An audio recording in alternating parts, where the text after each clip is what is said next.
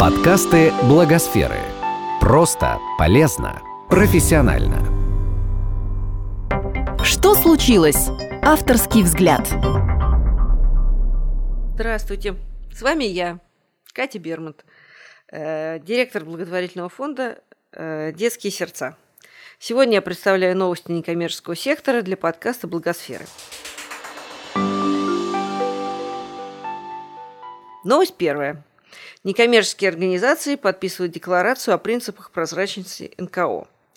Текст декларации подготовлен благотворительным собранием «Все вместе». Ожидается, что до конца 2019 года ее подпишет до тысячи некоммерческих организаций, которые занимаются сбором частных пожертвований. Декларация обязывает НКО публиковать на своих сайтах финансовые и содержательные отчеты, помимо обязательной отчетности для Минюста.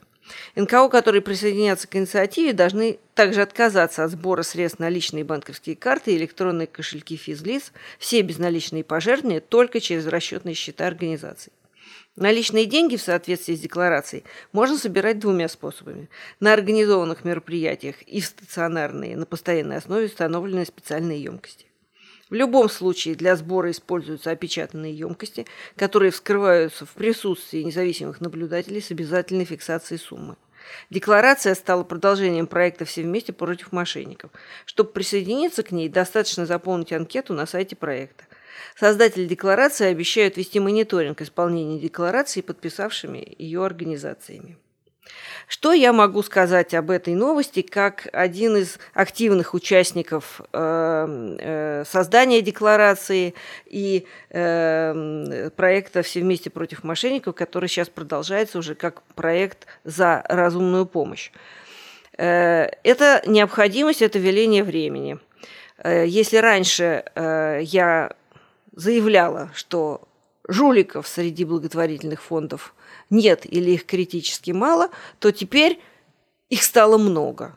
Их стало много потому, что э, в этой области завелись деньги. А где деньги, там возникает э, нечистоплотная всякая возня. Э, вот мы смогли привлечь э, деньги в третий сектор.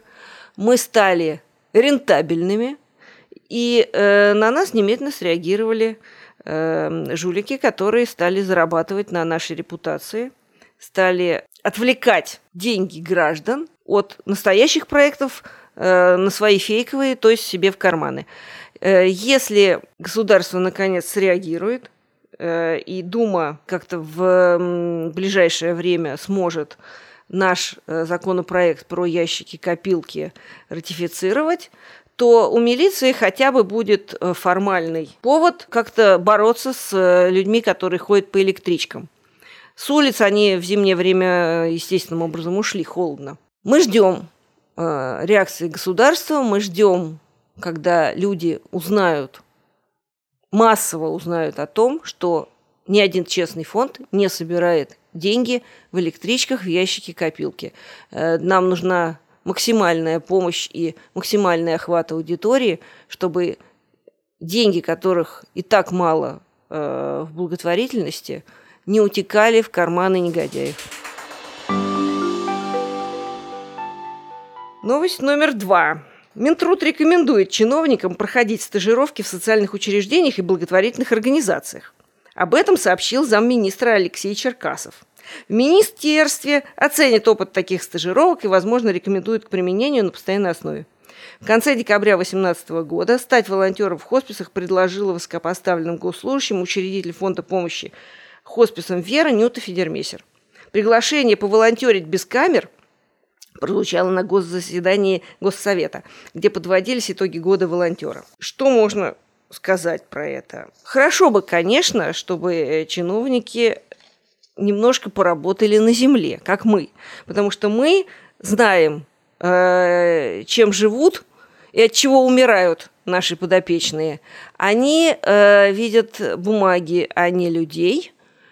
И если они сами, например, посмотрят очередь из 70 человек, собравшихся в маленькой, очень душной комнате в федеральной больнице Гельмгольца, э, которые должны поступить на госпитализацию, то, наверное, они сообразят, что можно было бы не собирать 70 человек с чемоданами, приехавшими со всей э, страны в одной комнатке, а сделать 10 окошечек, которые быстро распределят документы и быстро э, разведут людей по палатам. Э, 70 человек э, обработать можно в течение полутора часов, если э, кому-то придет в голову сделать их э, пребывание в больнице удобным и комфортным – Э, мой папа вчера пришел на такую госпитализацию.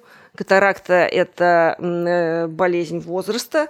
Там было много людей пожилых и очень пожилых, уставших от долгой дороги и э, готовых биться за свое место в очереди до конца. Папа постоял, посмотрел и ушел оттуда.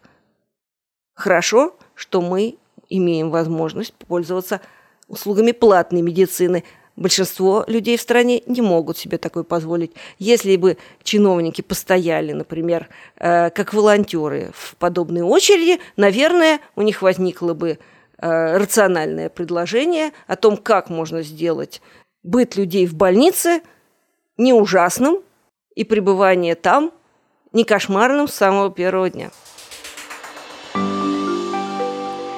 Новость номер три – Минюст внепланово проверяет научно-информационный центр «Мемориал».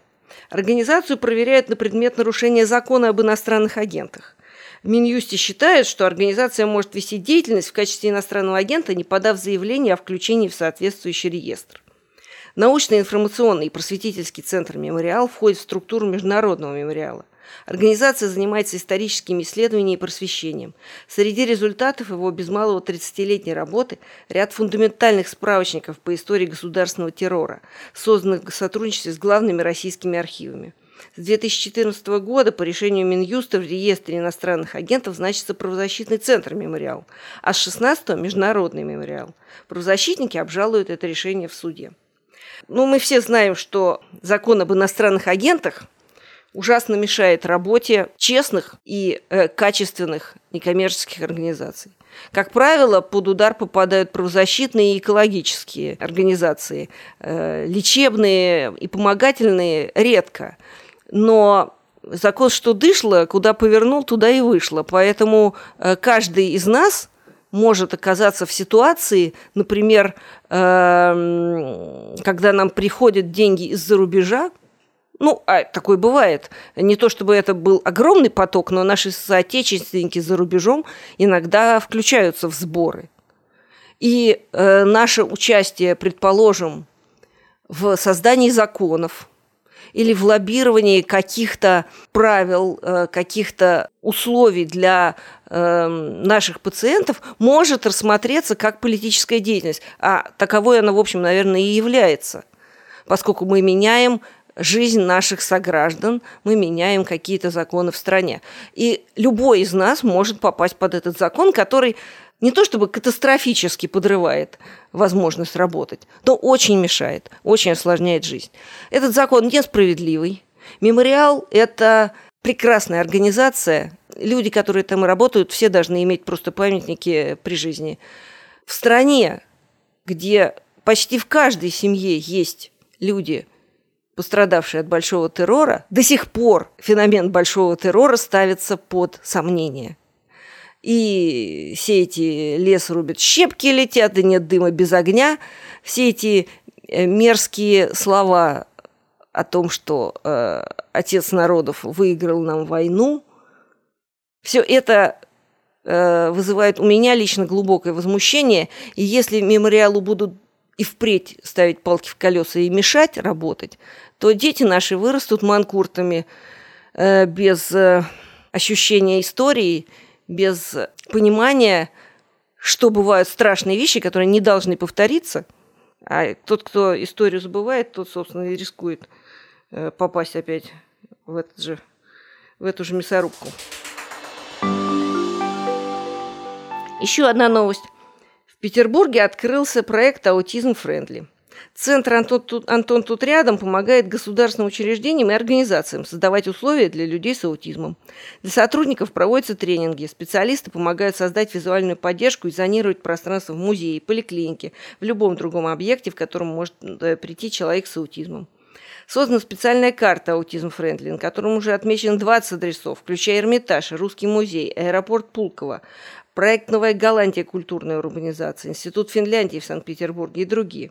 Организаторы надеются, что к концу года таких адресов станет как минимум вдвое больше. Аутизм не болезнь, это специфическое состояние, э, поскольку люди вообще, в принципе, боятся всякого инакового, то э, впавший в панику аутист в, например, в магазине – для них это угроза. Хорошо бы, чтобы не только для сотрудников учреждений, которые будут включены в такую карту, а вообще для людей в школах, институтах, учреждениях давали короткую справку о том, что такое аутизм и как себя вести с человеком, который не всегда может себя э, контролировать. Заключительная новость. СПЧ предлагает снять с общественного обсуждения проект закона, ужесточающий требования к приемным семьям.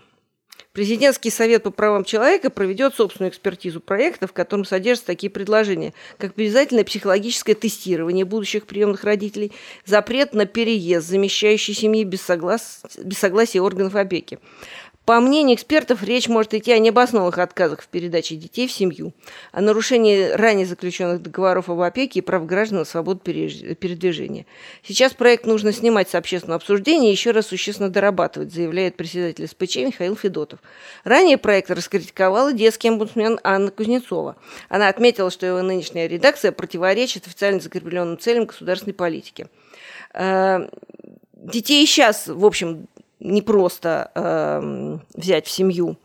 А, как писала недавно в Фейсбуке одна многодетная мама, что если бы такой закон уже работал, э, то как минимум четверо из ее приемных восьми детей не смогли бы жить вместе с нею. Очень трудно проследить за здравостью и нормальностью э, человека очень трудно э, понять, действительно ли э, условия жизни в этой семье будут такими прекрасными, как бы нам хотелось. Но любая семья – это лучшее казенное учреждение, потому что семья – это навык жизни и общения э, нормальный, а навык жизни в казенном учреждении – это э, навык жизни в тюрьме. Поэтому человеку такой навык не нужен, и если есть возможность отдать ребенка в семью, то этого нужно делать обязательно. На сегодня все. Ждите новых новостей. С вами была Катя Берман, директор фонда «Детские сердца». До свидания. Этот подкаст создан с использованием средств гранта президента Российской Федерации на развитие гражданского общества, предоставленного Фондом президентских грантов.